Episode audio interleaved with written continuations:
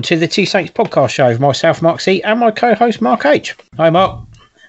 Yeah, um, I'm doing well, mate. Thanks for asking. That was a bit abrupt there, but um, I hope um, everybody's doing well. And it's been it's been a, a good week for the first team. Yep. Um, not so good for the rest of it. No. But um, yes, we've obviously you and I got smiles on our faces. Uh, Absolutely. obviously we sat with Saturday, but we're going into it. I've got to be honest, I was slightly nervous, bit of trepidation, bit of, Yep. you know, get, given that it's, you know, what was it, one win in 12 uh, in the league before the game, you know, you, you're always weary, but obviously, you know, Bournemouth had their injuries themselves, but Yep. um, you know, the biggest hope that I've got is that obviously with the international break, everybody, and I mean everybody, comes back unscathed. Absolutely. Yeah, let's hope so. Fingers crossed for that because we need more for the semi final, which we'll get to.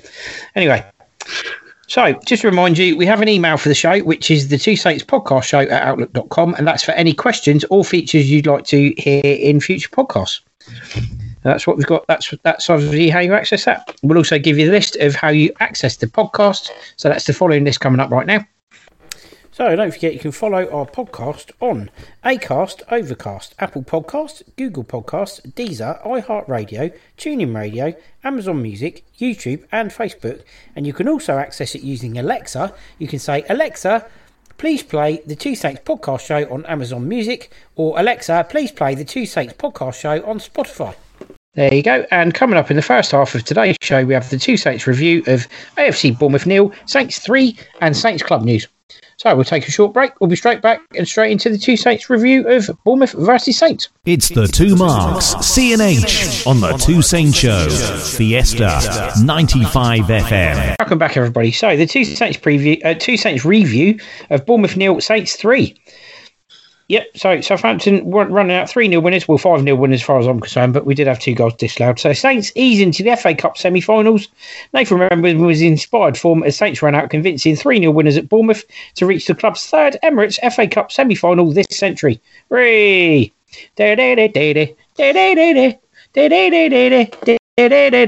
Or as the would say, a bit of fiesta. Anyway, Ralph Hasenhüttl praised Nathan Redmond's performance in the win over Bournemouth.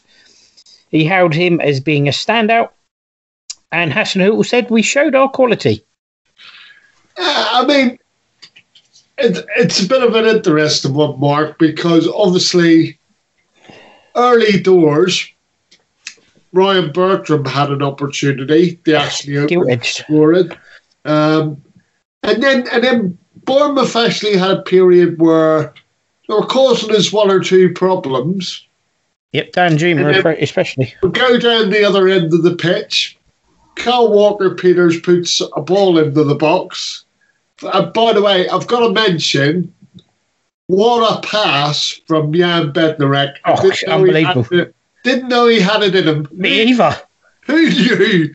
You know, But who knew Jannik Vestergaard could possibly he Vestergaard's anyway? passing, right? Yeah. If if anybody's seen Bednarek's ball to Kyle Walker Peters on Saturday, it was on a sixpence, mate. Was but a anyway, It was So- a peach. it was a peach of a pass. Anyway, well, peach of a ball. Uh, anyway, so the ball goes in, and that all-star American Cameron Carter Vickers puts through his own goal. What a player! Anyway, so I'm sat there thinking, right, that's us set. We're on our way, and then offside comes into play. And I think if you look at it again, it is actually Kyle Walker Peters is the Yeah. one that's given us offside. And then it was there was a bit of to and fro going on, if I'm honest. Um, and then obviously we had Nathan Redmond and uh, Armstrong, both strong running, getting forward. Yep. Um, Nathan Redmond plays the perfect ball in behind. It's funny actually because he picks the ball up and starts to run with it. It looks as though he's done too much with it on the edge of the area, and you're thinking, "Oh, the chance has gone now. He's buggered that up." And he puts an absolute slide rule ball in for Djenepo, doesn't he? Yes, he does. He does. I mean, I, I just think he was waiting for the perfect moment. You know, a la Martine McCutcheon, right? and uh, he had his perfect moment, and uh, you know, he, he, he split, he basically slid the perfect ball through to him, and Djenepo's finish. I mean, you couldn't have had it any more perfect any more perfect. It was it was such a beautiful, you know, it, it was a beauty of a finish. Side I think the word is sublime, Mark. Yeah, side foot into the other corner, you know, and we're off. We're off. You know, we're off then. Um, little bit of a lull after that. I've got to be honest. There was a little bit of a lull going on. Obviously, we had. Uh, and I might have got this the wrong way around. I probably have, but I thought was it Che Adams' goal came next, or was it the offside one? But anyway, so I'm going to go with uh, Nathan Redmond, and I'll cover yeah. that in a minute. So Nathan Redmond second, again, himself and Stuart Armstrong is running at them in in the sense that basically the Bournemouth defence is being scattered to the four corners of the globe. Yep. Right, and the thing was, was when when he was approaching the area, and you're sort of sat there, you're thinking he's more or less middle of the goal. He's just a little bit outside the 18 yard box, and you're going, hit it now, right? And he, he runs on a bit further so he's now to the right hand side of the 18 yard box, yep. but he's just inside the 18 yard box, right? And I'm sitting there thinking to myself, he's not going to hit it from there. It's too gone. an angle, right? Yeah, he's blown it. Chances gone. Yeah, and, and the next thing is bang, it's in the back of the net. I'm sitting there going, well, Michael Owen, eat your heart out. France World Cup 98, you know? Yep because that was the sort of finish it was. Um, but uh, you know, Nathan's was obviously better.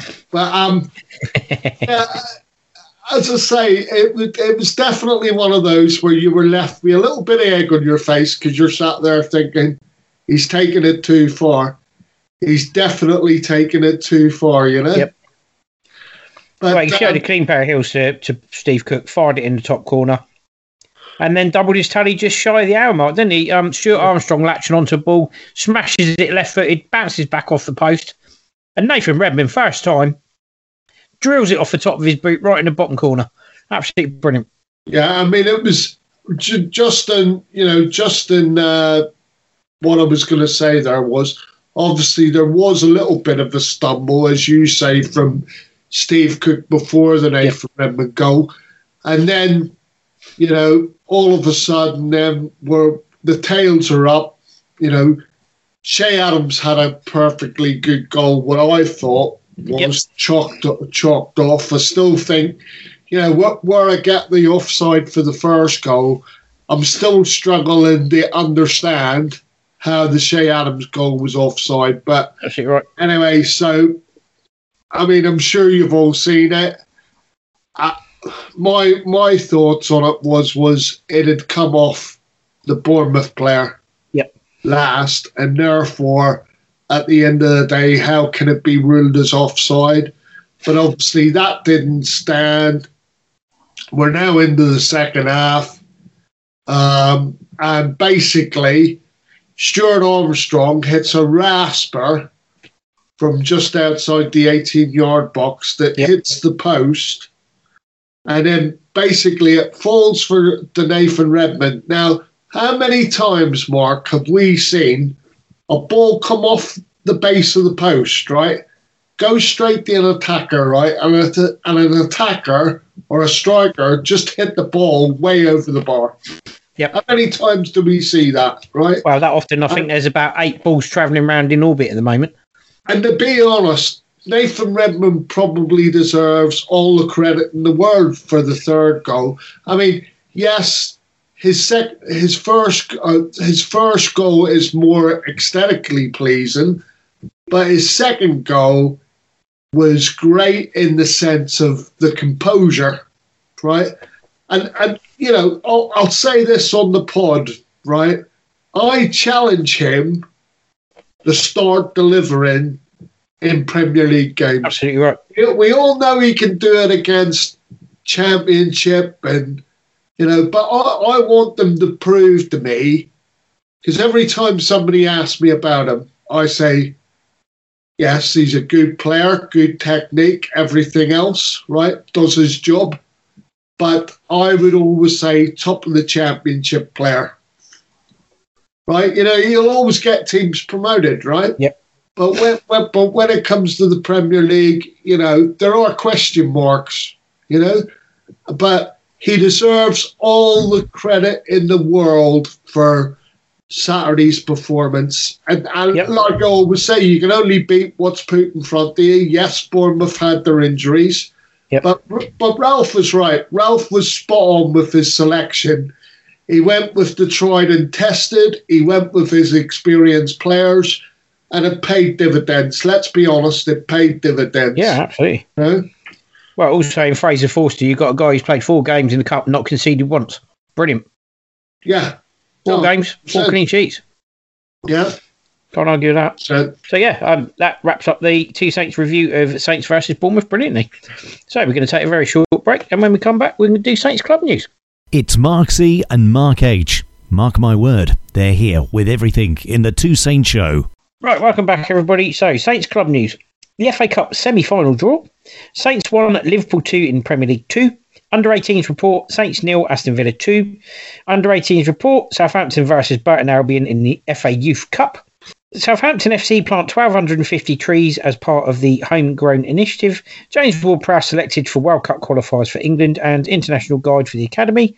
And Bob Higgins, Southampton should have been watching abuse coach. Southampton versus Burton Albion match report in the FA Youth Cup. So there we go, Mark. And Frank Worthington, an appreciation. So that's all your headlines in Saints Club news. So starting with the very first one FA Cup semi final draw. Saints drawn to Leicester. Leicester, yes. Just just to say, listeners, yeah. Unfortunately, Mark's on repeat this morning or this afternoon because he decided to tell you about the Burton Albion report in the FA Youth Cup twice. But anyway, moving swiftly on, right? I'm going to hand this over to my esteemed colleague, right? Because he has very strong feelings on the fact that we've drawn Leicester. I'm over the moon because obviously it gives us the best possible chance of actually getting to the final. I agree with But that. I have great reservations, whereas Mark's gonna Mark's gonna lighten your day and tell you why he believes Saints are gonna win the FA Cup semi final against Leicester. So over to you, Mark. Motivation. Motivation. That's what I Saints are going to win it. Motivation. They're going to be motivated by the fact that Gary Lineker, the media, and everybody else has written Saints off completely. Total underdogs. Leicester are going to go out and smash them. Are they now? Really? Well, if that's not motivation enough to go out and beat them in the FA Cup semi final, I don't know what is. Go and smash them, Saints. Put Gary Lineker right in his place, along with all the other people who've written Saints off immediately. Absolutely Well- ridiculous. They've Well, given well- Saints absolutely no chance whatsoever, and they've not even played yet. And all I've had is 9 0, 9 0, 9 0. Shut up about the 9 blimming nil. It's a one off game, it's a semi final game, and I seriously hope we smash them. Right, okay. So just just a slight recap, because obviously, unlike you, I wasn't tuned in to BBC on the Sunday, right? I would, you know, I was actually listening to it on the radio. You know, bit of an old-fashioned person that I am. Um, so, so effectively, the reason why your your dander has got up, Mark, is because basically Gary Lineker, as you see it, is not being impartial, right? It wasn't impartial in any way, And, well, I don't think he's going to be impartial. But he should be. He's a He's hosting match of the day. He should remain impartial until after the programme. Whatever he wants to say about his own team, say it off air. I don't care if you're a Leicester fan. Say it off air. I, I Do get your bloody job. I get where you're coming from, but I Do the job wanna- you're paid to do. He's not paid to sit there and talk about Leicester City. He's paid to host Match of the Day. Match of the Day, Gary. Not Leicester City of the day. Match of the Day. Right. All I'm, all I'm going to say is I understand your angst, right? But all I'm going to say to you is, is it isn't the BBC of the 1950s, right? Oh, or he's hosting BBC Match of the Day. He's It's hosting BBC Match of the Day, white not. Leicester Love Island. He's not hosting Leicester Love Island. He's hosting Match of the Day. But, but Mark, listen to me, right? You tell me any pundit that doesn't go on any any TV show, right? Whether it's Talksport Radio, BBC Radio, you know, the BBC, ITV, right? And tell me that they don't wear their club col- colours when they're talking about things on their chest. I mean.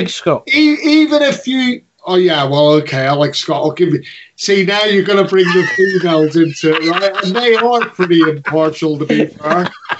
Apart from my favourite, the Birmingham City fan, she's yeah, I, I love her. But um, what was was I going to say? The um, that what I was going to say was, you look at the males, right? You, you even even if you're of a different generation, right, and you didn't see the likes of say Dion Dublin play, right, Danny Murphy, okay, and any of those players, I even if oh, okay, now I've seen them play, but even if I hadn't seen them play and I was younger, say, right, and I hadn't seen them play, I would be able to tell you inside 15 minutes who they played for and who they supported and, and stuff like that. You know? And that, that's what's disappointing because I get what you talk about impartiality, but once that once they start speaking and and you know you can tell straight away who they've played for. You know, Leon Osman's another one. You know he played for Everton. Yep. Soon as you know, five minutes in the any sort of conversation, you, you know you can tell as soon as they're doing synopsises on stuff. But anyway, let's move on. So we move on to great news coming out of the club box. Here we go. Premier League Two report: Saints one, Liverpool two. Saints B, Saints under 23s went down to a two-one defeat to Liverpool, watched by Ralph Hasenhüttl at Snow Stadium. Yeah, well, it didn't have any desired effect in terms of improvement. We He didn't look. He didn't look very impressed, to be fair, from the photos I've seen.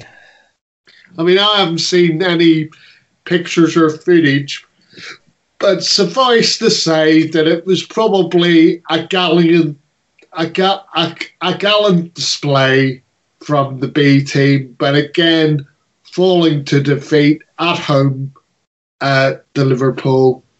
You know, not the results that we're expecting. It's But probably fair to say the highlight of the game was Ralph's flat cap that he was wearing in his sunglasses. But are, are we surprised, Mark, given the season that the B team and the under 18s are having? I mean, again, Not at all. again, I don't know. And talking of the under meant to go 18s, they went down to a things. 2 0 loss to Um, Aston Villa. Look, the, all I'll say is, and I'm going to mention this: the club have a playbook. Now it's the club's invention. Yep. People call it Ralph's playbook. It's not Ralph's playbook. It's the Yep. club's playbook. Right? Everybody's playing the same way, the same tactics, the same structure throughout, and they're using this playbook to adjust different things so that they can use whatever system. Okay. But Yep. fundamentally, everybody's playing the same way, so it's supposed to be smooth transition, right? Now, they they will tell you that obviously this is going to take time for it to take full effect, right? We're eight, we're now eighteen months into it, Yep. right? And my I think my biggest issue, both for the under 18s and the B team, is if they're losing every week, where are the players getting any confidence, right? They're, they're void to me of any confidence. And I, I just, I don't believe whenever coaches turn around and say, things like it's all about development of the players, right? And I get, I, I understand that at under eight, under eighteen level, okay, because you're finding your feet, you're finding out who's good at what, all the rest of it. But I, I don't buy it when it's coming from Dave Horseman, right? And he said, you know, when he's asked about, because he got asked about results uh, during the week, and he turned around and he basically said, it's about, you know, even at the B, B team, it's at, it's about development of the players. I'm sorry, I don't buy that because if you're losing games week in, week out, that affects the confidence and it affects everybody within that team, within that dressing room. I accept that we we've decided to go down the road and we've done this for a long time where we play younger players 18 19 year olds at under 23 level i expect I, ex, I accept that that's you know how the club have decided to go you've got the likes of more senior players within that group like the callum slatterys and all that are out on loan right so i accept that you know, we're developing younger players earlier. But I still think to myself, if you're losing games week in, week out, it, it doesn't help with the confidence. And I don't care whether it's an under 18 level or the B level. You know, I, don't care. I, I, still think it affects confidence. And how how they're how they're, they're then meant to bring players in that have a losing mentality into the first team from the B team is beyond me. Yeah. Well, the thing is, Mark, you look across the whole academy, and at the moment, I mean, the shining light is obviously, um, at the moment, Alex Jankovic has been hailed as a shining light, put on a fantastic performance for the under 21s against England under 21s for Switzerland. He played very well. Fans are calling for him to get a second chance. But other than him and probably a couple of others, there's not really a lot of shining lights coming out of the academy, is there? No, and you know, I totally agree with you. And confidence breeds success, and success breeds results. You know, um, results come from success and confidence, and you don't get confidence from losing all the time, and you don't get success from constantly losing all the time. Oh, so it all goes hand in hand. So I totally agree with everything you said there. To be fair. anyway, you were going to mention about the under 18 result so, in the FA Youth Cup. So yeah, then I, moving on to the FA Youth Cup, it was Southampton nil, Burton Albion one, and Saints were at high mark. Knocked yeah. out of the FA Youth Cup at to Burton Albion on Tuesday night. The thing is, is Mark, I've got to be honest with you, right? I've, I've put up with because because obviously I get what the club's trying to do, but to me this is a new low. This yep. really is a new yep. low, right? Fair play to to Yeovil Yep. you know. Uh, I'm sorry, not Yeovil, Burton Albion. Yeah, Burton Albion. Yeovil. Where have you gone? Come might back. As been, might as well have been Yeovil. But, uh, Is that what you're thinking? Mark would rather be in Yeovil, everyone. No, anyway. Fair, fair play to the youngsters of Burton yeah. Albion. I'm sure even if they don't go on to have careers, and I'm sure yep. some will in football, you know, but even if they don't go on to have careers in football, it's something that they'll remember Absolutely, but, absolutely. But you know, all I'll say to people is Southampton are in the elite group of academies. Yeah. Right. I think. I think after this result, the FA might be looking at that and thinking maybe it's time to downgrade. I mean, you know, we're talking about a team currently that are bottom of their section, bottom of the South section. It's a 13 team group, right? Right and they've amassed six points, Mark, all season. Yep. Six points all season yep. in that group. They're bottom of it. And, yep. uh, and they're not anywhere close to the next team. I think the next team has 13 points or something like that. And, and I, I just, I mean, it, I don't know. I mean, I get that it's it, at that age group, it's development, but surely losing the oval in you know, the premier competition, as far as I'm concerned, for under 18 year olds in the FA Youth Cup. Yep. Surely, surely losing 1 0 at home to Burton, you know, alarm bells would be ringing with me. I'm sorry. I, I, I know that there is this playbook, and I know that, you know, it's all about the long term strategy. But I still go back to what I said before. If you go out losing it game after game after game, it does nothing for the players' confidence. Yep. Absolutely right. Absolutely right. Yeah, the thing is, um, Great Oaks are supposed to grow from acorns, and it's not happening with the academy. However, it looks as though Saints have found another way of growing great oaks from acorns in the fact that They've just planted 1,250 trees as part of the homegrown initiative. So it looks like the club have found a different way of making acorns and turning them into oak trees, Mark. So that's good. Yeah, no, it's it's good news, mate. And that that was the link there was seamless. Very well. Thank you very much. but yeah, um, Southampton planted the first trees as part of its homegrown initiative, with Redbridge Community School receiving a thousand trees to mark the first team debuts of Kegs Chauke, Ryan Finnegan, Alex Yankovic, and Caleb Watts. No disrespect to Ryan Finnegan, Mark. I must have missed his debut because I don't recall that. But anyway, there we go. So fantastic from the club and more good news coming out, obviously during the pandemic and the work they've done during that. So James Ward-Prowse getting an England call up for the World Cup qualifiers. Fantastic. Yes. Wish him all the best yes. for that, Mark. We wish him success. Of, we hope he gets plenty of minutes. Of course. Very uh, good. More importantly, but more importantly, James, make sure you come back without any injuries. Exactly, exactly. Because we've got the small matter of a semi final coming up. Yeah, I'm very good of you not to mention that you watched it last night and he scored. I don't know what you're talking about. but we'll cover that on next week's pod anyway. Yeah, coming up on next week's podcast. Anyway, moving on. So, Saints Academy. Um, Alex Yankovic was due to play for England and did against the under 21s. That was last night in the under 21 Euro group stage. He played against England. I've got to say, mate, I, I listened to it on the radio. He played really, really well. Yeah, and he put almost every single England player in his pocket. And I, I, I just want to say one thing about him, right? I mean, I get what all the fuss is about um, yeah. in terms of, you know, because obviously we're determined to keep hold of him.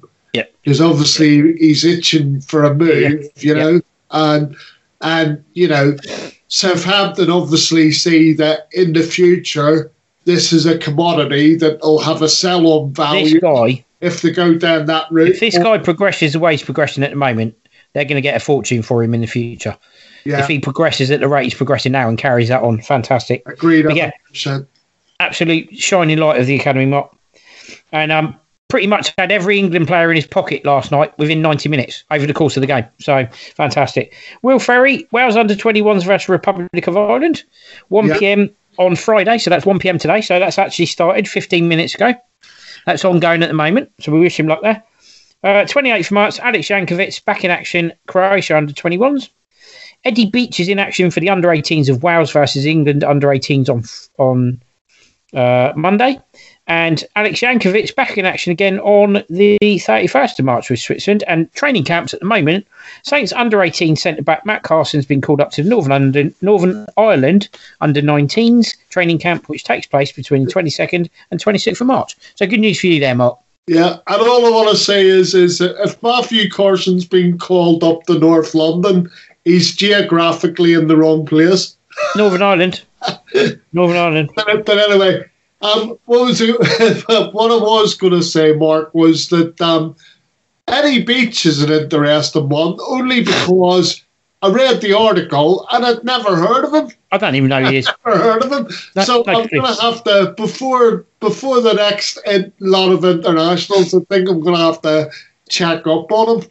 Yep. Uh, obviously, I haven't been doing my homework recently. Well, he's even an outstanding player that's coming up through the ranks we know nothing about, or he's just joined them. Either that or he's invisible. I don't even know who he is.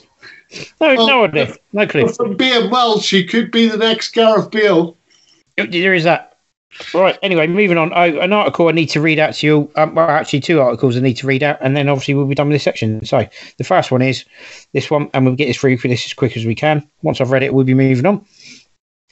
Bob Higgins, Southampton should have been watching abuse coach. Southampton FC should have monitored a football coach after concerns were raised. He was a danger to young boys, report said.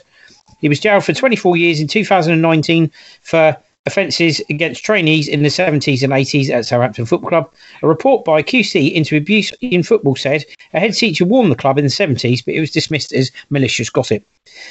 The club said it was deeply sorry and admitted considerable failings at the time.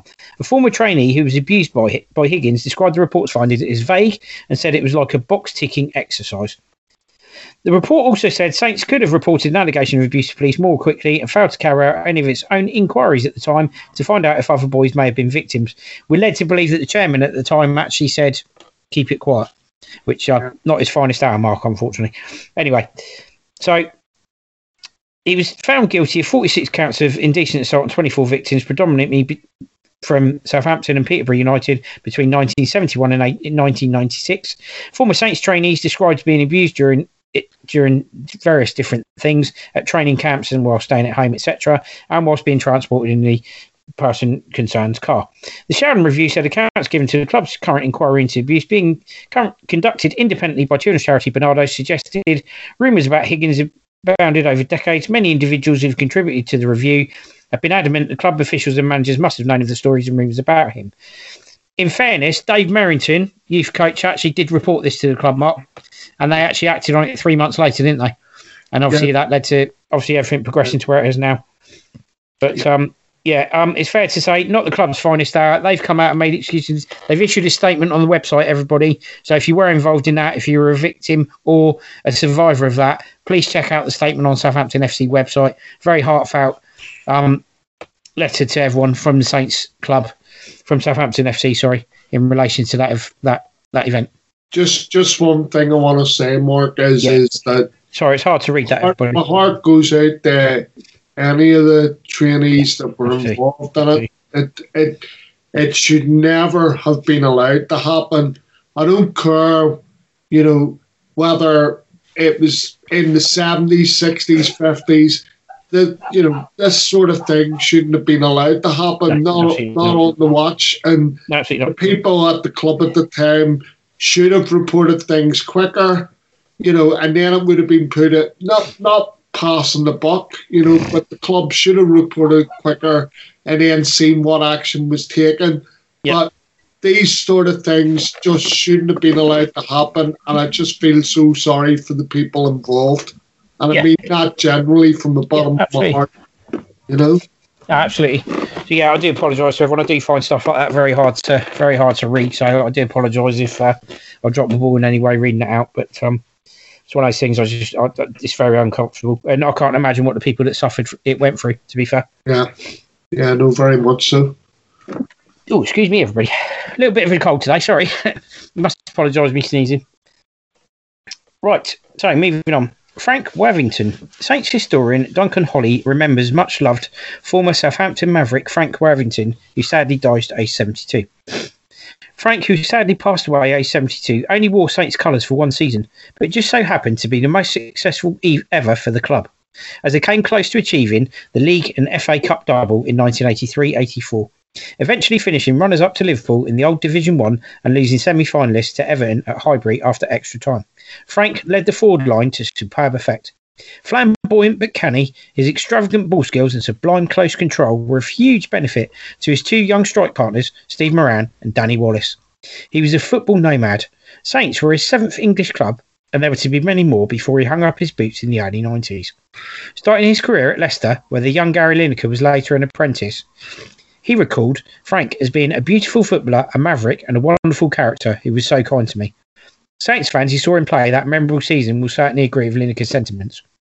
Frank and Lawrie McMenemy eventually fell out at the season's conclusion, with the latter not really prepared to accept that, along with an on field genius, comes inevitable off field character flaws. So the old gunslinger with the rock and roll hairstyle was told to leave town. Saddling up and moving on, he joined Brighton in the close season in 1984 but was far from finished despite being past 35. With Frank, the impression was always that life was for living. The title of his autobiography, One Hump or Two, bears that out. But beneath the razzmatazz and the headlines, there was a serious, committed footballer who should have been rewarded with more than eight England caps. Not surprisingly, he became a popular after dinner speaker until dementia sadly took hold. He came from a large footballing family. His father and two brothers were all professionals, and his wife was the daughter of Noel Dwyer, the Swansea and Republic of Ireland goalkeeper. Rest in peace, Frank Stewart, Alvis Worthington, 23rd of November 1948 to 22nd of March 2021. And I remember him at Saints Mark in the Air Florida kit, which is one of my favourites. Yeah. And what a player he was. Yeah, I remember him doing the trick where you toss the ball up your head and he catches it on his neck. Um, but you know, just some of my reflections, Morgan, beautifully read there, by the way. Thank you. Um, the the thing that always Frank Worthington, when he was on the pitch, you all, he, he was one of those players you were always drawn to him. he was, you know, he was a maverick. He was a football Yep. genius, and I know Yep. that that word's used a lot. Yep. Um, but the thing is, is the one thing that I'll always remember is the goal that he scored for Bolton against Ipswich Town, Brilliant. and he just hit it on the volley. But the goal was so exquisite. You can watch the footage on YouTube. I'm sure you'll be able to find that. I think it was the 78 79 season, or it was in the tables for one of the football shows. But um, what was I going to say was what I loved about the footage from that, and I still remember as a young kid, was so they're bringing the ball back to the centre circle, right? And the actual referee is applauding Frank's goal. I mean, Yep. you would you, you know you wouldn't see one of the modern day officials like a Mike Dean do that now, would you? Oh, no. You know. Definitely not. But uh, it, honestly, mate, that goal was a piece of genius. But but like I say, you know, because he was a maverick and he would, you know, he was a bit unruly. Let let's be honest. Like you know, I mean, the thing is, is it was rumored that Liverpool were interested in signing him, but the thing was that you know. Uh, the the thought of the day was that they didn't want another George Best on their hands. Now I wouldn't I wouldn't have put him in that bracket, but yes, he liked to enjoy himself. I don't think there was you know I don't I don't see a problem with that per se at the time. You know, at the time I don't see a problem with it. Um, but l- like I said, it was a shame that he didn't get more England caps. But then the problem with the England team over the years is unless you're a team player, right? Yep. You don't you don't get many caps, you know, and that and that's that's the thing. And you know, was Matt of Le Tissier can attest to that. yeah, and he was of that he was of that generation, specifically that generation where there was a lot of gifted players about. Yep. Got one or two caps, you know, the likes of Alan Hudson and people like that. It's amazing as well, Mark. When I think about Frank Worthington, and I think about Saints as a whole as well. And I think of three players at Saints over the years who've made me want to not take my eye off them when the ball came to them. Le Tissier was one, and he's a free player. Two of them were with us for quite a short amount uh, of time, but all three of them were players that I really wanted to wait until the ball came to them, and I wouldn't take my eye off them. Ronnie Ekelund was another one. 100%. Ronnie Ekelund and Matthew Le Tissier in the football, superb both of them. And Yeah. Frank Worthington. Three Yeah. players that I could not stop watching when the ball came to them because they were exceptional. Exactly. I mean, as a youngster, he was just one of those people that you were drawn to on the pitch. And, Yep. and also, just in closing, I'm just going to say this and then keep quiet. But, you know, let, let's remember that the one season he was here, Saints finished second. Exactly. So he contributed quite a bit to Absolutely. that before the falling out between him and Lawrie. Absolutely. And yeah, Lawrie, don't forget all the people that used to disappear down the pub or down to the bookies at half time, eh? Frank Yeah. Worthington wasn't the only one who had some off field flaws. That's very true, mate. Very true. But anyway. So moving on from that, we're going to take a short break. But when we come back, coming up in the second half of the Two Saints show, the podcast show, we have other football news, Saints in the press, and transfer gossip. Plus, corner chats back this week. So we'll be back very shortly. Fiesta 95 FM, The Two Saint Show. Welcome back, everybody. So, other football news, and starting in the Premier League. Matthias Klich, Leeds United midfielder, has tested positive for coronavirus, say Polish FA, and Manchester City are to install safe standing rail seats, Mark, at the Etihad. Right. So very, very quickly try and rattle through these as best we can. So basically, Matthias Klich, um, test positive for coronavirus. I seen there was a there was another Premier League player that's away on international duty that's tested positive as well. There's a surprise. Um, it, it just goes back to, and we're going to be covering it and seeing it in the press because Ralph's had his say on it. it. It's it's just a nonsense, mate. That you know you've got. I mean, our own club, we've got a situation where, you know, Minamino, who's on loan from Liverpool, has flown out to play in a friendly in Japan against South Korea. To me, that's unnecessarily unnecessary travel. It's not even a competitive fixture. So that's all I've got to say about that. But I, I do think that, uh, you know, in terms of international football, not a problem necessarily now with domestic, but certainly with in terms of international travel, I think that's where the problem comes with coronavirus for me. And, you know, would I be playing international games at the minute? I don't, I, I don't think I'd be playing friendlies or competitive fixtures, mate, if I'm honest. Yeah, no, I agree with that. I agree with that. I think, you know, um, I think Ralph Hasenhüttl said something to those effects, hasn't he? And I agree with him on that one. It's a bit of a, it's a bit of a silly situation. But anyway, we'll get to that later in the show, I, I believe. So moving on to Derby County in the Championship, owner Mel Morris has called off the sale of the club, which has gone on forever due to the fact that uh, neither Sheikh Khaled nor the Abu Dhabi-based Bin Zayed Group, Derventio's owners, have come up with funds to complete the takeover. Hallelujah! Some people probably screaming because it's gone on forever, Mark, isn't it? It has, mate. But before I go to that, I'm just going to do the safe stand, safe seating. Oh, yeah, then you've got that. uh. Manchester City. So basically, they haven't sold safe seating, and obviously, it's something that Manchester City can afford to do. Yeah. They've got enough money, and it's great for supporters to be able to have the choice. I'm in favour of safe standing areas or real seating, as it's called. Um, the only thing I would say, Mark, is is don't expect, right, in, in the situation that Saints are in financially, right, don't if if you're one of these people that go for safe seat, safe uh, real seating because it's cheaper, right, or you're expecting it to be cheaper, right. I actually think that the cost of the real seating and ordinary seating should be the same because I don't believe that you know real seating should be cheaper and ordinary seating should be dearer. I, I just think it should be across the board, you know, if they're expecting people to pay for it.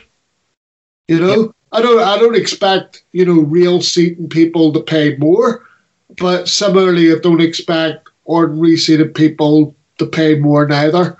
Yep. You know, so where where they where they finance or find the money to bring in real seating at St Mary's, I don't really know. But I'm certainly not in favour of seated people who are not part of the stand up brigade being penalised for it in the sense of, you know, passing on the burden of paying for it to them. Absolutely right. Yep, absolutely right. Well, this should be done at the club's cost, not the cost of the fans.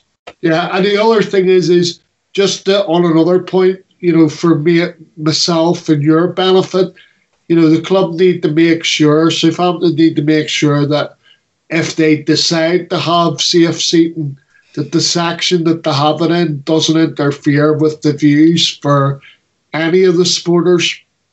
Yep, uh, especially the ambulant, ambulant and uh, wheelchair users, Mark. Yeah. No, def- definitely. I mean, I think they've got that sussed anyway because we're all platforms are down the front. But obviously, nobody wants to have their their view of the football interrupted. Absolutely. So you know, the club need to make sure that when they're bringing it in, that it's obviously at a part of the ground where it's not interfering with anybody's viewing, not just disabled people, but anybody's viewing. So yeah. But anyway, going on to the derby. I mean, mate, th- this has been a longer saga than Dallas, the Colbys, you know, you name it. I mean, it, it's a longer No, it's saga as than long as Matt. Holland's. It's gone on as it's gone on as long as Matt Holland's Saints medical, isn't it? Yeah, I mean, it, you know, very good. But um, no, it's um, you know, and, and I think at the end of the day, the right decision's been taken by Mel Morris, where he's Absolutely. basically pulled the plug because Yep. Even even though you know it's coming from a cash-rich country, it's obvious that you know they haven't got the funds to complete the deal, so therefore the plug's been pulled, and that's Yep. all I'm going to say about it. But it has been one of the longest running sagas for a club takeover of known. Absolutely. Absolutely. Yep, definitely. Right, moving on to managers Saxon appointed this week. Preston have sacked manager Alex Neil after a dismal run. It's one win in nine games. Richie Wellens has departed Salford City by mutual consent just about a week after winning the Papa John's Trophy. Nigel Atkins has been named as new Charlton manager, and Stephen Glass has left Atlanta to be the new Aberdeen boss. And we're led to believe that Scott Brown of Celtic is coming in as a player coach alongside him. Right. So while you've done all those, right, I'll deal with the first one and then you just say the name of the next person, we'll move on. Yep. Right? problem. Okay. So the first one is Alex Neil, right? Personally, this one baffles me because Preston always finish just outside the playoff places, right? They're a good, solid championship side, right? Now, I'm assuming that they're looking for someone to get them into the playoffs or or even get them up to the Premier League. Otherwise, they're going backwards, right? But I, I just think it's a strange one. Alex Neil's been there for four years. During his four years, they've always been in the round, you know, the playoff places. You know, unfortunately, I, I think they got him once with them. but it's you know it's a sad state of affairs because I think he's a decent manager. You know, he brought Norwich up. Unfortunately, they went back down again. You know, and he he cut his teeth at Hamilton Academicals. You know, and I do I do think he's a decent manager. So, you know, it's unfortunate that he's lost the job, but obviously Preston want to go down a different route. Richie Wellens. I was just about to say Richie Wellens there, Mark. Well remembered. Yeah, Richie Wellens. All, all I'll say on the Richie Wellens one is he's a victim of the fact that Salford are pumping money into that. You know, the owners at Salford are pumping money into that club at a rate of Yep. knots, and they aren't getting the return that they're expecting because basically they're expecting them to go up automatically, and it's not happening for whatever reason. But five months is no time at all. And given that he's just won their first major major trophy in the Papa John's final, I mean, it must be gutting for him. Um, I mean, maybe maybe you know Salford are looking for either a really good up and coming manager with pedigree higher up the pyramid, or they're looking for someone experienced. But you know, you have to have a degree of sympathy for Richie Wellens. That's Well, for sure. know, who knows, Mark? They might even ask Gary Neville to do it. He did quite well when he went to uh, Spain, didn't he? He was awful. Anyway, both of them are awful managers. I, Nigel that- Atkins. that's my own opinion, anyway. Now, Speaking of better managers, Nigel Atkins. Um, yeah, Nigel Atkins back in back in at Charlton. Um, all, all I'll say, Mark, is is I wish them all the best. Yeah, you me both.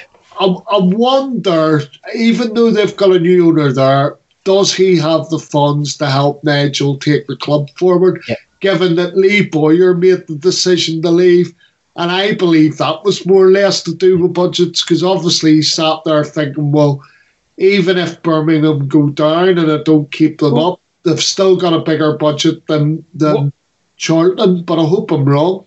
What I would say is, in his in his one full season with Hull, his one full season with Hull, they actually finished in thirteenth, and he did that with pretty much one hand tied behind his back. To be fair, so that should stand Charlton in pretty good stead because he had next to no money at Hull and did a fantastic job there to make Yeah. him to get them to finish thirteenth, given the constraints he was under. I thought he did really well.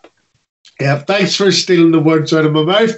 anyway, anyway um, all I was going to say was, you know, the thing is, is he did it. He did great with us.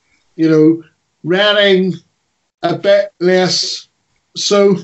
Um, and Sheffield United, you know, they weren't they weren't great fans. I've got to be honest with Sheffield United, but like you pointed out, you know, his last job that he had at Hull, he was doing a job with one arm tied behind his back, and he did do he did do brilliant as a home manager. In fact, they did offer him a new contract, but he actually re- rejected it. So let's see what he can do for Charlton. It'll be interesting to sit back and watch. And certainly, as Saints fans, Nigel, we wish you all the best. Absolutely right. Absolutely right. So, moving on. Stephen Glass has left Atlanta to be Aberdeen boss. Well done, Sir Alex Ferguson, for helping them recruiting. Yeah. Um, the, the, thing is, is, uh, you know, as I said on, on our on our sister show, the radio show that we do, yep. um, to me, this is a bit of a baffler because I would have had someone in alongside him with exper- with relative experience because I'm, I'm in favour of Stephen getting the job, yep. but his experience in management is limited. I mean, he's the assistant Atlanta United boss, I think it is. Um, yep. And and basically, you know, the land the Aberdeen role. I mean, he was at Aberdeen, you know, academy as a youngster and all that, and he came through, you know, and it's rumoured that uh, Scott Brown, the Celtic captain, is going to join him on his coaching staff. Yep. But, uh, but I still think to myself, they're both real. I mean, yes, they've got the playing experience, but have they haven't really got the managerial experience. And I would have just liked to seen someone in alongside them. But again, I mean, if Scott Brown, you know, gets appointed as his assistant, I wish the two of them well because I, you know, I, I want to see. I know uh, this is ridiculous because obviously Celtic and Rangers have way more mm. finances than any other club in Scotland, clubs in Scotland. But I would love someone just to break their stranglehold on Scottish football, to be honest, you know. Yeah. But, but having said all that, Mark, very quickly, just going to mention obviously Kenny Jackett lost his job at, down the road. And I'm worried now because they've, they've appointed the Cowley brothers. And I actually think it's a good appointment. I mean, they did wonders at Lincoln City, and they actually fulfilled their re- remit at Huddersfield before Huddersfield yep. decided to go another way because yep. their remit was to keep them up in the championship, and they did that, you know. Yep. And then they were dismissed the following, not long I'm, into the following season.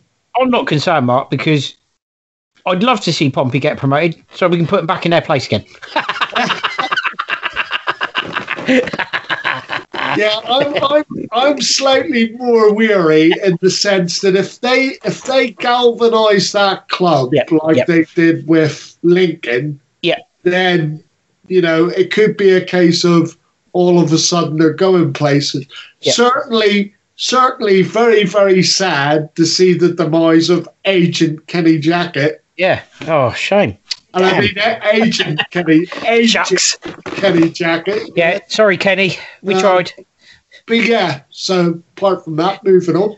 Yeah, sorry, Kenny. We couldn't get away with that forever. anyway, moving on. Racism in football. Glenn Kamara says Ondrej Kudela, racism denial is a complete and utter lie. Teenager charged over social media post. Jude Bellingham subjected to racist abuse. And Scotland players can walk off should any of them be subjected to abuse. Right, so I'm going to cover all these in a nutshell. Yep. Right, Excuse it's me. time. It's time for the football authorities to stand up to any racism at all. Okay, and this is what I'm going to say. UEFA need to do. They need to ban the club. So ban Slavia Prague from Europa League. They need to uh, basically Slavia Prague need to sack the player and the player to have a lifetime ban from football. Period.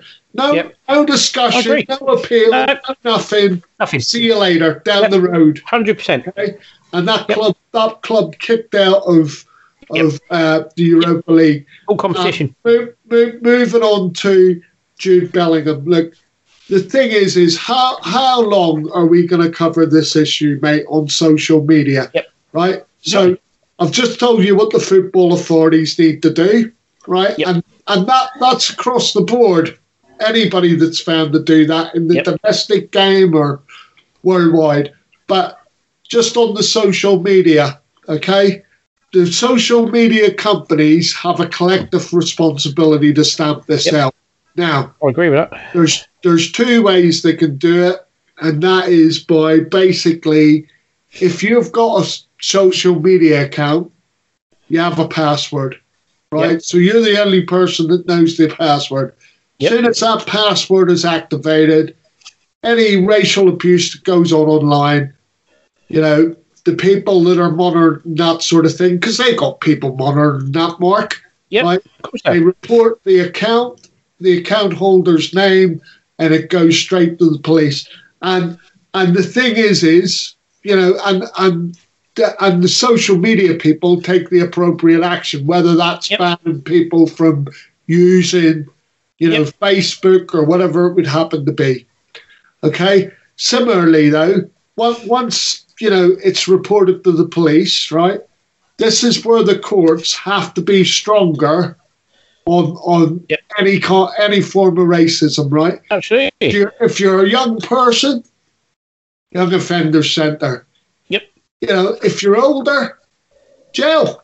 Oh, I'm sorry, mate, I agree. they need to, it needs to be harder so that you know and and and that's the only way the people learn the lesson i mean i i used to be one where i used to sit and say through education through through learning and stuff like that Yep. but i i look at the ages of the perpetrators and it's the young and you're thinking to yourself where are you picking this up from Exactly that. Exactly You know? that. Yeah, Yes. no, absolutely.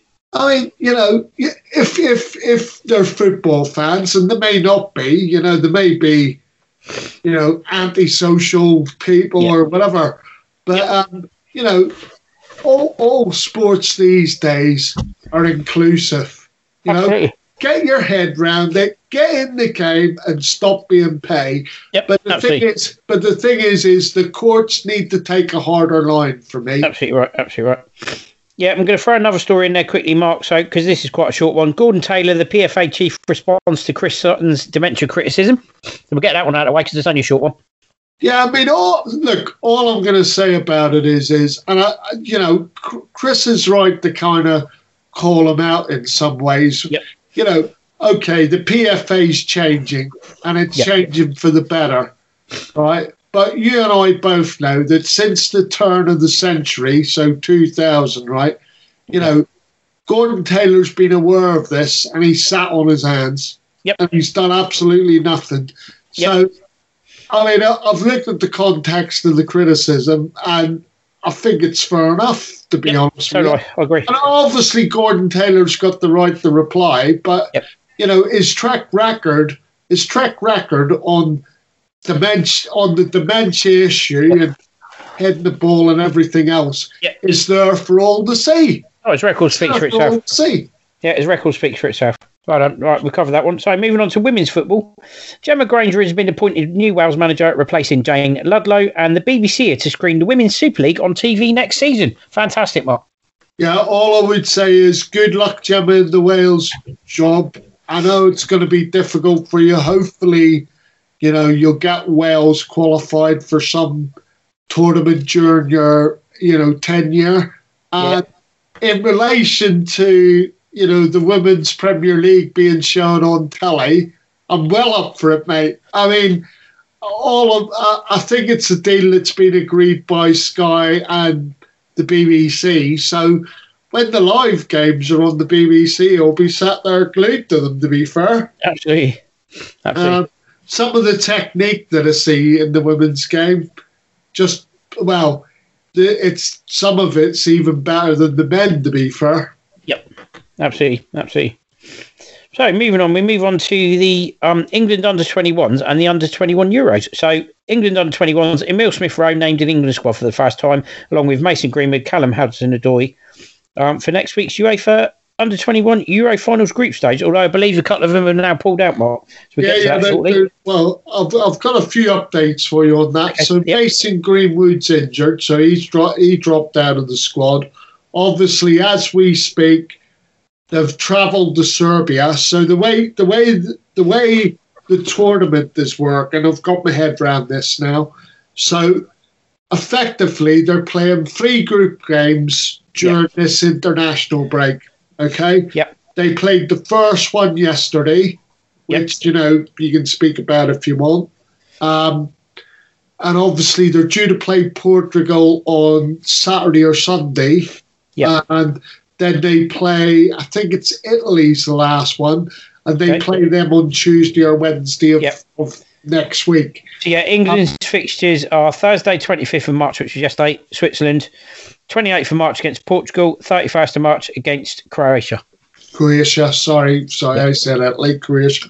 Um, and the, the the thing that's interesting is, so you're having the group games in Slovenia this week, Yep. right? And then if you qualify for the knockout phase, they travel back out to Slovenia at the end of May till the sixth of June to play. What what effectively is the knockout part of the tournament. what an which- absolute nonsense.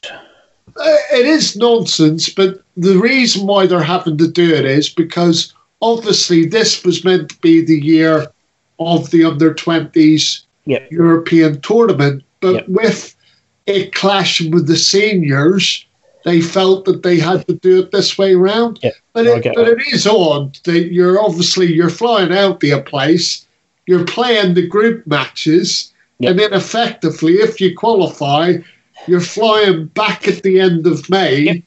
to play the knockout phase. Oh, exactly. Yeah. Yeah, it's just that's just- just a strange one, a very very strange one. Anyway, moving on from there. So we've lost two greats of football this past week. We've obviously spoken to you about Frank Worthington, um, but we've also lost the, the great Peter Hotshot Lorimer. And this is um, an obituary that was written by Phil McNulty, the chief football writer for BBC Sport. So we're just going to do that one now. So please bear with me. Peter Lorimer, who has died aged 74, will be remembered as one of the most explosive and influential members of the greatest side in Leeds United's history. Lorimer was not simply a key figure as Leeds enjoyed huge success at home and abroad in the 60s and 70s, but a spectacular symbol of a golden era at Elland Road that saw their ruthless physical approach often overshadow shadow the natural brilliance of one of the outstanding British post-war teams. Under the leadership of legendary manager Don Revie, Leeds enjoyed great highs and bitter lows, big successes and heartbreaking disappointments, with Lorimer a pivotal character in all the twists in the plot lines. Having made his debut for the club in September 1962, aged just 15 years and 299 days, his final appearance came 23 years later, in his second spell at Elland Road. He scored 238 goals in 703 appearances, a club record. His shooting from any range makes him a standout in any show reel of Leeds' glory era. It earned him nicknames such as Lash and Hotshot, and the power and pace of his shots inspired a chant of 90 miles an hour from the home support whenever he lined up a free kick. Leeds endured a roller coaster of emotions during the Revie era. Those who acknowledged the class and ability of the team assembled by this most complex of personalities, justifiably questioning how and why they did not win more and in a reflection of the ill fortune Leeds often felt followed them around during their greatest days, two of Lorimer's greatest strikes rank among the most infamous goals they never scored. In the FA Cup semi final against Chelsea at Villa Park in April 1967, as Leeds chased an equaliser in the dying seconds, John Giles turned a short free kick to substitute Lorimer, who sent a rising right foot thunderbolt past a helpless Peter Bonetti from 25 yards. Referee Ken Burns ruled the goal out, the explanation apparently being the wall was not back the required 10 yards, causing scenes of chaos and confusion. It was regarded by Leeds fans as one of many injustices their club suffered, before even more acute pain came in the 1975 European Cup final against Bayern Munich in Paris. Leeds were chasing the biggest prize in European football, one which had always eluded Revie. He had left to become an England manager in the summer of 1974, so it was the avuncular Jimmy Armfield who finally guided them to the final.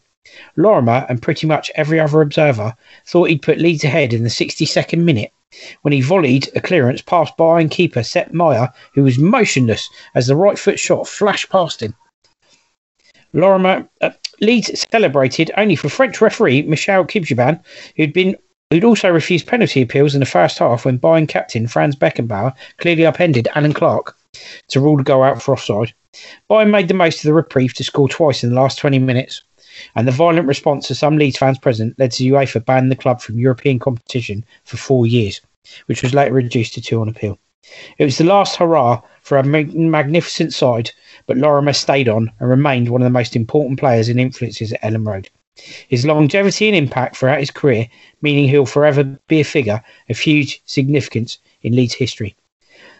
There were disappointments, but Leeds and Lorimer enjoyed huge success during the Revie era, as he took them out of the second division to claim a collection of the game's biggest honours, with the Dundee born forward an essential ingredient in their recipe for success. He came to prominence in the 65 66 season, won a reputation of a player of creativity and menace, topped off with his ability to score goals of any sort, but so often of the thrilling and theatrical kind. It was the league title Leeds and Revie believed would cement their status as one of the greatest sides that duly arrived in 1968 69. The title clinched with a goalless draw at Liverpool and Lorimer, one of the standout performers. He patrolled the right side with his gifted fellow Scot Eddie Gray on the left, with Revie also establishing a deadly front line of Mick Jones and Clarke, all fueled by the highly ta- hugely talented and fiercely competitive duo of Giles and Billy Bremner. Throughout it all, Lorimer was a model of consistency and reliability, claiming more honours when the Intercities Fairs Cup was won again against Juventus in 1971, along with the FA Cup finally won against Arsenal in 72. Leeds failed to land the double by losing their last game at Wolverhampton Wanderers to give the title to Brian Clough's Derby County. Lorimer collected other title winners' medals in 1973 and 74, but with Revie gone, the Clough experiment cut short after 44 days, and the great side suffering the ageing process, the club was about to leave its greatest era behind. Lorimer eventually left Leeds in 1979, having two spells at Toronto Blizzard, a short stint at York City, and also for Vancouver Whitecaps before making an emotional return to Elland Road in 1983 to play under the management of his old partner, Eddie Gray. Lorimer won 21 caps for Scotland, scoring four goals, making his debut away to Australia, sorry, Austria in November 1969 and playing his final game against Romania at Hampden Park in December 1975. He was also appointed as a Leeds United director under the boardroom leadership of Gerald Krasner and was the only one to continue in the role when Ken Bates assumed ownership in January 2005. Lorimer, however, one of the club's most iconic figures, and his death is another very sad day for Leeds United after the loss of his teammates Norman Hunter, Trevor Cherry, and Jack Charlton in recent months. Rest in peace, Peter Lorimer. hundred percent. I mean, all, all I all I would say, Mark, is um, I remember the Bayern Munich incident. It was one of the, I think it was one of the first sort of live games that I seen on the telly as a young boy, and uh, yeah, I mean, I, I, I certainly understood the, the grievances of the Leeds fans at the time. Um, but having having said that, just reflecting on Peter himself, I mean, you know, like you said, he was known as Hot Shot. I used to call him Thumper as well because when when he when he did hit a ball, it stayed hit, you know, and uh, yeah, it's just another really sad loss. It, it, you know, if you're a if you're a fan of that Leeds era, like like you've said, it's been a difficult kind of year because they've lost Trevor Cherry, Norman Hunter, Peter Lorimer himself, and obviously Jack Charlton. So, yeah, but uh, I totally agree with you. Rest in peace, and again, well read, mate. Right, moving on to Saints transfer. Uh, sorry, Saints in the press and transfer gossip. So, Saints in the press. COVID certificates could be introduced to allow fans to return to stadiums. And Ralph Hasenhüttl saying international games during the pandemic is absolute nonsense. Totally agree with him on that one. Yeah, yeah. I mean, COVID just, certificates, Mark. So yeah, so COVID. To me, I've got to be honest, Mark. I mean, there's queries. I'm hearing that there's queries now about it, but to me, it's a no-brainer. I mean, okay, yes, it's a little bit of an inconvenience because you got to do the paperwork and stuff like that. But I, I just think at the minute it's something that's necessary it gives the people that are going to the football reassurance, you know, that at the end of the day, you know, you're not necessarily coming into contact potentially with anybody who, who may be a carrier. You know, the, the, the thing is, is the other thing to remember is just because they, you know, you're vaccinated, it doesn't reduce the risk. You know, what it, what it does is it prevents you from getting so ill that you end up in hospital.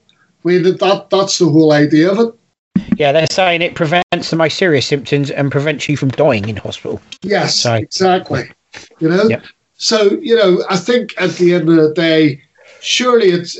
I mean, I can understand that it's an inconvenience for some people, but surely it's the sensible and right thing to do.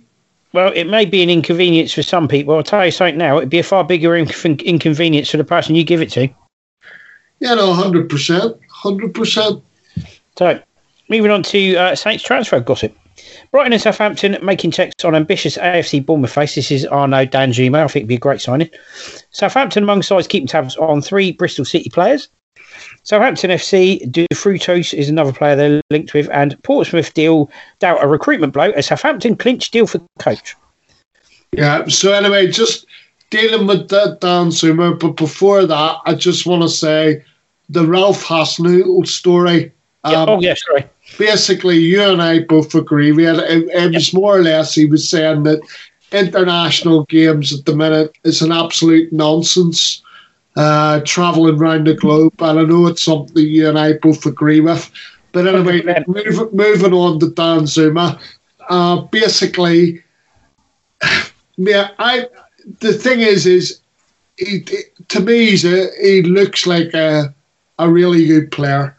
Yeah. And yes, I would love to have him on the books. Yep. But again, I'm sceptical because Bournemouth paid a reported 13.2 million pound for him, Yep. and they're going to want significant money on top of what they've paid. So, do we have that kind of money floating about? I don't think so. So, do I think it's going to happen? No, I don't. So moving on, Bristol City trio: Daniel Bentley, Antoine Semenyo, and Tyreeq Bakinson have all been watched by Premier League Southampton. Apparently, Mark. Right. So the all, all I'm going to say is the two young players. Obviously, there's a possibility of them coming Yep, into for the academy. But if you look at if you look at Daniel Bentley, who's the goalkeeper, if you look at his record, he's 27 years of age, right? Yeah. I mean, Bristol City regularly concede, right? Yep. And I, I'm sat there and I am trying to work out why we would necessarily be interested in him. I think you suggested on the radio show the other day, Yep. you know, why not just give Fraser Forster a new contract? I But mean, not only that, Mark, it's also Angus Gunn is on loan at Stoke. Okay. So Angus. Gunn could come back. Uh, Bear in mind he's loaned till the end of the season, so he's probably going to return to the Saints fold. yes, And Jack Bycroft just signed a new two-year contract extension. exactly. And the Not other, signing other goalkeepers. Bring through the goalkeepers we've got. Yeah, exactly. I mean, I think the, the the bottom line for me is right. I get that Angus hasn't played for us since the Yep. you know the Leicester debacle, right? But the thing is, is hope the hope would be that he comes back from his loan period rejuvenated Yep. and ready to give it another go. A bit like a bit like Fraser's time. Well, you, Celtic. in fairness to Angus Gunn, you could argue if he conceded nine and went out on loan, why isn't Alex McCarthy out on loan then? But uh, That's you know, point. You're quite you're quite right in what you say. I mean, why we would necessarily be interested in a player of that caliber, I I, I don't get it. And the age that he is, Yep. it, it's a it's a baffler for me. Yep. I mean, I'd, I'd understand it if it was a pedigree goalkeeper that was going relatively cheaply. Then maybe you could you could marry the two, but I just don't get that. Yeah, it's all right, Mark. They're bringing Buffon in next week. no, I'm joking. Anyway, moving on. Southampton have been linked with a move for Levante winger Jorge de Frutos in recent weeks. If he were to join Ralph Hasenhüttl's side in the summer, it could be bad news for Moussa Djenepo. According to the Sunday Mirror, that, that bastion of Saints news, Southampton have been in contact with the 24 year old as he continues to impress in La Liga. Despite making just 12 league starts this season, he's contributing an impressive three goals and seven assists in his appearances in the Spanish top flight, averaging a solid 6.69 rating. Yeah, I mean, on the face of it, you would have thought possibilities, right? But Yeah, I don't think Moose is under threat, though.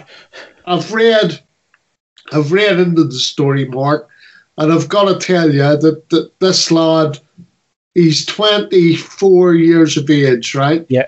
Now, two seasons ago, he signed for Real Madrid, right? Yeah. Real Madrid then probably put him into the B team, Yep. right? And he went out on loan. So that was in the first six months, and then he went out on loan for the rest of the, the Yep. season. He was on loan last season, right? And apparently Levante paid somewhere between 16 and 18 million pounds for him. So I'm sat there and I'm thinking to myself, where's Saints getting the money from? I mean, there's there's no Exactly. way we're si- we're signing a winger who, you know, last at the start of this season joined Levante for 16 million pound. That's all right. They'll get the money, Mark, because don't forget Danny Ings is off to Man City. So, you know, we'll have the money. Oh yeah, what? And is he going for around 60 million quid? Is he? well, you know, pigs might fly. Yeah. you know, oh mate, do me a favour. Silly please. season's already started. We're not even in summer yet. well, well, it's interesting, and you sort of get your hopes up. But obviously, having looked into the whole thing, I, I sit there and I think, where are we raising the money from? That's crazy. Crazy, crazy, crazy. Right, anyway, I think that wraps that up really nicely. And we move on to the last section of today's pod, which is Corner Chat. So, Corner Chat for today, Mark. Saints FC, relegation, safety, or mid table? For me, I'm saying safety. And when I say safety, I mean between 13th and the bottom three. Yeah, I don't think I we're getting relegated, and I think we're going to get safety. Okay, so ba- basically, just so people know where I am, Yep. I, I've predicted us to get eight points. Okay. Yep. Um, Where do you think those eight points are coming from, Mark? well, strangely enough, right? Um, He's got a list, everyone. I've, I've, I've, I've actually worked out where I where I reckon we're getting the points from. I was hoping that you were going to be prepared for the pod and give me give me your machinations on it. But yeah, I do. I'm- i do I'm- have my own thoughts as to where the points are coming from. okay. Well, Um, anyway, I'll, I'll I'll start off. So so basically, I'm predicting that Saints will finish on 41 points this season. Okay. So eight more points than what they've pro- currently got. Okay. Yep. Sticking my neck out here, I've gone for is the win at home to Burnley. Right, people are probably sitting there going, he's on stony ground straight away. Right. Then I've got us drawing at West Brom. Okay. Right. And then that, that that's the two games in the league in the April. Right. And then in the May, first Saturday, the 1st of May, we play Leicester City at home. I believe we will lose that. Right. I also think the following Saturday we'll lose away at Liverpool. Then we've got a midweek game on Wednesday, the 12th of May, against Fulham at home. I think that'll be a draw. Then three days later, we play Leeds at home in the Premier League, and I believe we'll win that one. All right, and the last game of the season, we're away at West Ham. That's a loss for me. I mean, we've only won once up there since since they moved into the Olympic Stadium. Yep. Um, and yeah, so eight, eight points for me, forty-one points, and I'm going to say that's going to be good enough for anywhere between fifteenth and thirteenth is where we're going to finish. Well, I actually think Saints v Burnley. I think Burnley are going to nick that. I think it's going to be a 1 0 to Burnley, traditional 1 0 Burnley type result. I reckon we're going to beat West Brom because our away form's better than our home form, in fairness. Yeah, I get the logic. Um, I think we'll lose to Leicester. I think we'll draw with Liverpool. Okay. I think we'll beat Fulham. And I think we'll lose our last two games. Right. So you're I think after the Fulham game, this, this team, after the Fulham game, will already be on the beach. And they'll lose the so, last two games. so I've worked out that you're giving us seven points, Mark. Yep. So basically, that leaves points. us on 40 points. So where, whereabouts in the table is that good enough for us to finish as far as you're concerned? Um, difficulty is knowing where the other team's going to finish, but I would say we're going to finish around probably where we are now, 13th, 14th. Right. So, anyway, listeners to the pod, you've heard it here first. That's basically Mark and I's thoughts on how the rest of the season's going to go for Saints. But I've said 13th, 14th, Mark. Where are you seeing Saints ended up? Well, I, I've I've already said I've already said between thirteenth and fifteenth, mate. And I, have us, right on and I have us finishing on a point better off on forty Well, there's only a point between us, so we weren't far apart on that one. No, So there you go, everybody. Right, anyway, we'll see how that pans out. But as long as we beat Leicester in the semi final, I don't care if we lose against them in the league. anyway, that brings the corner chat and the podcast to an end for today. So, um, just to remind you, these are ways to access the podcast. And before we give you the ways to access the podcast, don't forget the show email address, which is the Two Saints podcast show at outlook.com for any questions or features you want to hear in future podcasts. So, these are the ways to access the podcast coming up now.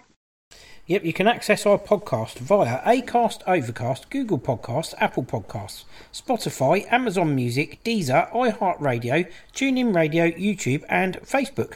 You can also access it using Alexa if you say, Alexa, play the Two Saints podcast show on Amazon Music, or Alexa, play the Two Saints podcast show on Spotify. Right, there we go. All that's left to say is goodbye from me.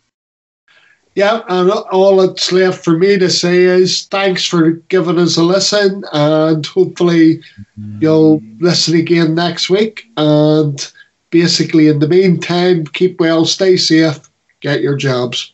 Absolutely right. And the last thing for me to say is join us again next week when the Two Saints go marching in again. Bye for now. Bye.